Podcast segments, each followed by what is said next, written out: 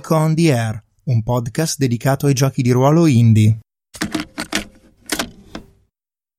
Neanche a farlo apposta mi trovo nella situazione di registrare questa puntata dedicata a Bluebird's Bride proprio il 6 dicembre 2018, vale a dire esattamente un anno dopo da quando ho lanciato il podcast per la prima volta. Questa puntata la voglio dedicare a una ripubblicazione di due audio che diffondemmo in maniera informale sul canale Telegram di GDR Unplugged, io e Marco Andretto, il 20 novembre del 2017, cioè poco più di un anno fa.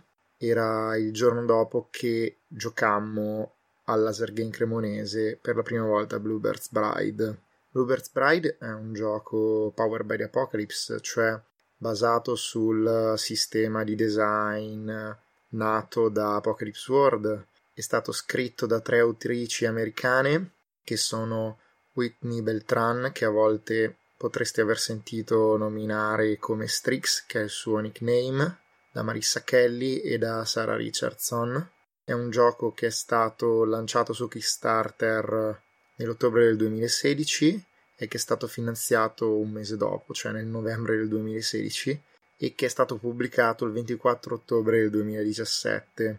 A me è arrivato tramite Kickstarter, io lo scaricai subito, lo lessi in pochi giorni e volevo provarlo. Se non che eh, Marco Andretto di GDR Unplugged mi chiese di organizzare una delle partite nelle quali di solito esporiamo i giochi appena pubblicati in inglese e non solo, e organizzammo appunto questa partita che si tenne il 19 novembre del 2017 presso il Laser Green Cremonese. A parte io e Marco c'erano anche Anna Cobranzelas di GDR Unplugged e Nicola Orbinati di Dreamlore Press. Ora non voglio rubarvi altro tempo e vi lascio alle prime impressioni su Bluebird's Bride che il giorno dopo aver giocato condividemmo io e Marco.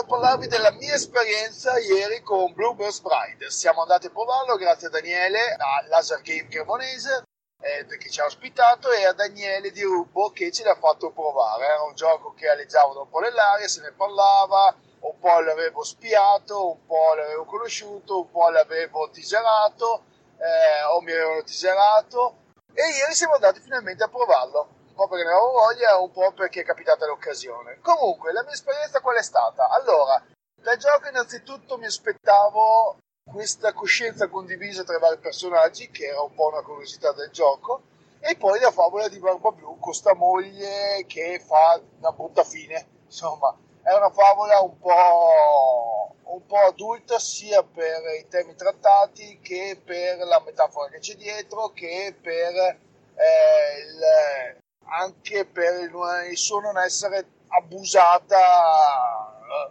solitamente insomma. È conosciuta ma niente che. Non è Cappuccetto Rossi insomma.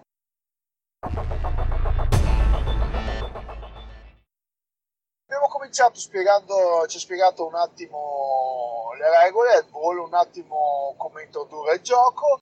Eh, questo è stato molto leggero, anche se noi siamo andati con calma, infatti nel filmato lo vedrete che noi abbiamo spiegato per bene, Daniele ha spiegato per bene ogni passaggio, ma secondo me può essere fatto in maniera abbastanza veloce. E poi siamo andati alle creazioni del personaggio, molto molto interessante come uh, si creano i vari aspetti della personalità e come questi interagiscono tra loro ci sono delle domande a cui rispondere, alcune domande che sono specifiche del libretto, della personalità, innanzitutto scegli la personalità, e ci sono vari aspetti della personalità femminile in genere, per cui c'è la vergine e la madre, senza andare più nel dettaglio che magari sono curiosità, ma no perché scendiamo nel dettaglio la strega, la fatale, cioè i vari aspetti della personalità femminile stereotipata, e no, una volta scelto quello che più piace, si va a rispondere a queste domande. Ci sono due personali che descrivono ricordi e aspetti del personaggio.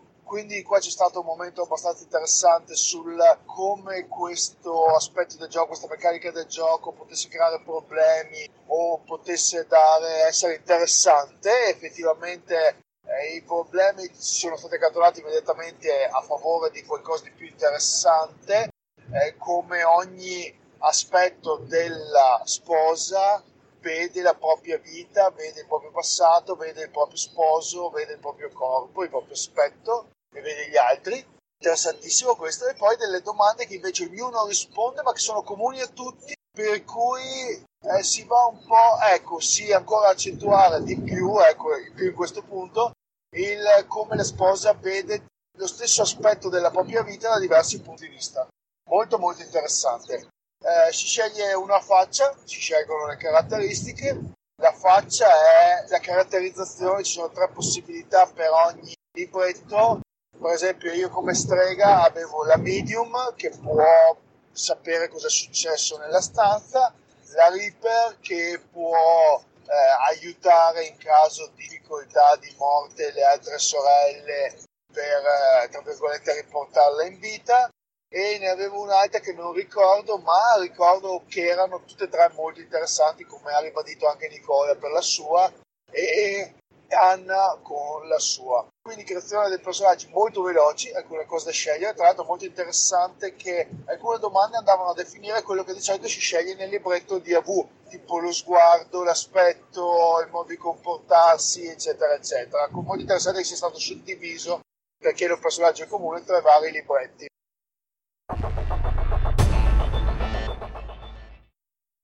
E poi siamo andati al gioco vero e proprio, in cui la sposa con queste chiavi in mano cercava di no, cercava, esplorava la casa del, di Barba Blu e si entra in questa fase molto onirica in cui ogni stanza è caratterizzata a seconda della chiave che sceglie il giocatore. C'è questo, ah, mi sono dimenticato, il meccanismo del giro dell'anello. Eh, chi ha l'anello in mano c'è un anello che è conteso, tra virgolette, in realtà non è conteso ma è passato tra i vari giocatori che hanno i personaggi. Mi ha ricordato un po', ma, ma leggermente, Sword Without Master, però leggermente.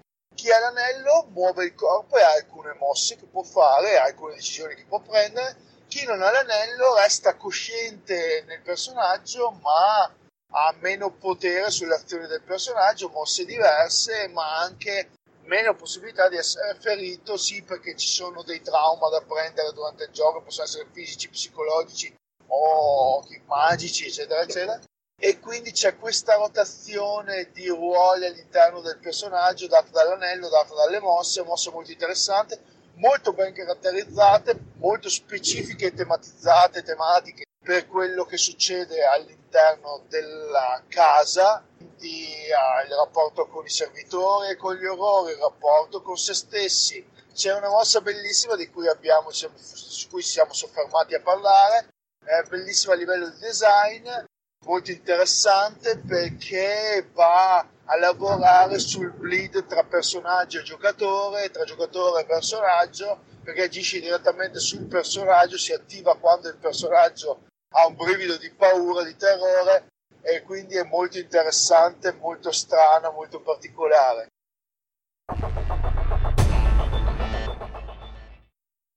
Sulla costruzione delle stanze il meccanismo io l'ho appena sfiorato perché conducevo Daniele, ma da quello che ci ha spiegato mi sembra molto interessante e che possa lavorare bene in sinergia con il GM, con l'MC per la costruzione dell'avventura, lavorando sugli spunti che hanno dato i personaggi. È una cosa che i PBTA fanno sempre, ma che non sempre attraverso le meccaniche viene eseguita così bene.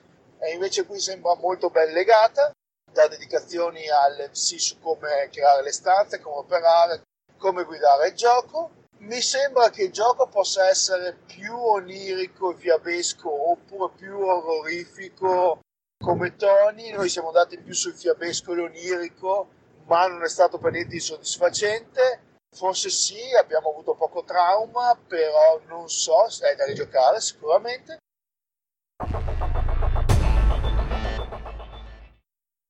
E poi bellissimo il meccanismo di risoluzione della giocata, cui a seconda delle prove che trovi, delle esperienze che hai, del tuo feedback sulle avventure, sulla figura di Barba Blu che ti viene data, tu puoi andare verso un finale di lealtà o di slealtà, eh, di sfiducia verso Barba Blu e a seconda di questo avere possibilità fuggire, rimanere, affrontare il tuo destino, aprire l'ultima porta, l'unica che non ti ha che ti ha detto di non aprire Barba Blu per scoprire il suo segreto, l'unico segreto che non voleva svelarti perché il resto della casa tu lo puoi visitare, lui ti ha detto di visitarlo, quindi non c'è problema, ma l'ultima stanza tu la puoi aprire o meno e prima dell'ultima stanza l'MC pone delle domande che decideranno tra virgolette il finale in flash forward della storia molto ben caratterizzate anche queste molto evocative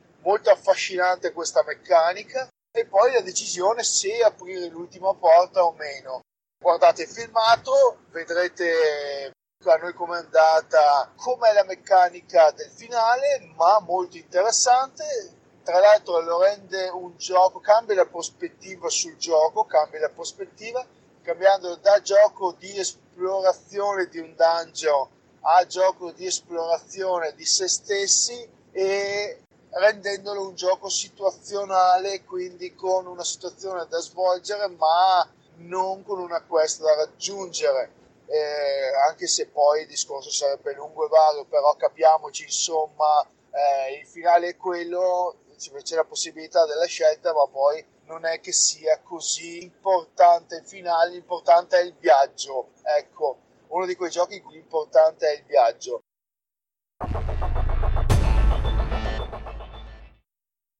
E a livello di rigiocabilità sì, ma non è sicuramente un gioco da campagna o comunque un gioco che cresce sulle, sulla storia stessa, sulle proprie geste è tipo un gioco che si gioca in una serata, in una one shot o poco più, una one shot lunga, perché comunque tu giochi quella situazione, vai a concludere quella situazione e lì si chiude il gioco. Ci giocherei ancora? Sì, per riprovarlo, non so se è un gioco che per me è così accattivante come può essere un Kagematsu che ha questo scopo della conquista barra salvezza del villaggio o un gioco come Dungeon World in cui ogni volta si crea un mondo fantastico e poi si ha la voglia di esplorare questo mondo. Un gioco come Monster of the Week in cui c'è la caccia al mostro e il mistero e quindi mi spinge a cercare di capire come risolvere il mistero, ma poi anche la creazione del mistero dal lato in sì.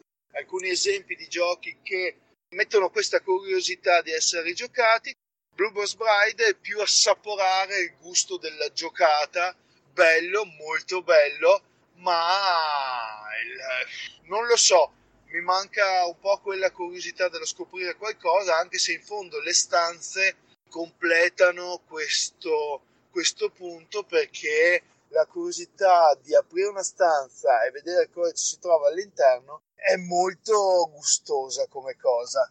Comunque è stato un gioco molto divertente Ciao, buon gioco!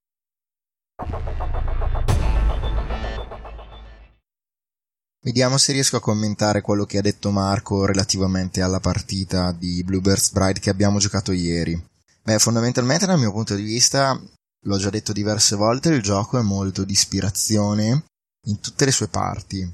All'atto pratico trovo che sia un po' più complesso dal lato del custode, del groundkeeper, come si chiama il GM in Bluebirds Bride, di quello che mi aspettassi, soprattutto perché um, va bene, per la creazione delle stanze c'è un handout è molto comodo, ma per la creazione dei PNG e degli oggetti sul manuale è spiegata una procedura, ma su questa procedura non c'è nessun handout, per cui diventa un po' fastidioso dover cercare nel manuale le informazioni andando avanti e indietro tra regole e quella cosa che devi fare bene o male costantemente ogni stanza. Per cui anche dopo le prime stanze sono andato un po' a memoria e probabilmente non ho seguito la procedura bene come avrei dovuto. E questo è stato un peccato perché se solo avessi avuto un handout che tra l'altro pensavo che ci fosse già ma non c'è sarei stato più diciamo sul pezzo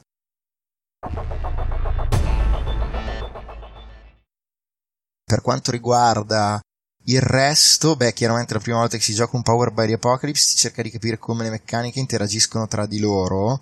E sì, è vero, è girato poco trauma. Non capisco se dovevo essere più cattivo io, se semplicemente il mio compito non è quello di cercare di far shatterare, di far spezzare le sorelle, cioè vale a dire le, le singole parti della psiche della, della sposa. Secondo me non è quello il mio compito, serve solo per mettere pressione, però se girasse più trauma sarebbe meglio, per cui magari devo capire anch'io come farne girare di più.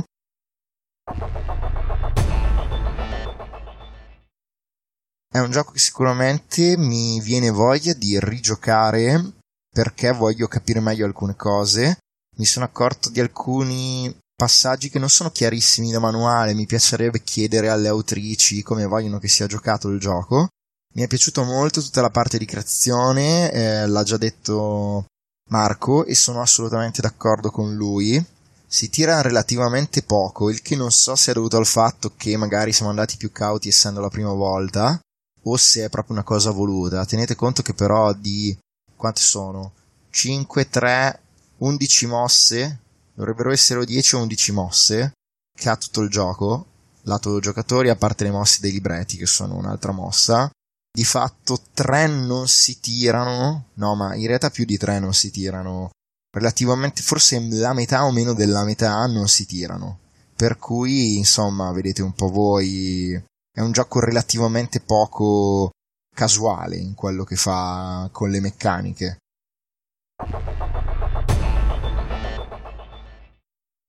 Devo dire che l'atmosfera mi è piaciuta molto, credo che il gioco come color spacchi un sacco, mi piace come le sorelle si passano la parola e veramente mm, mi verrebbe voglia di rigiocarlo, sì, con i giocatori giusti probabilmente, non bisogna banalizzare alcune cose.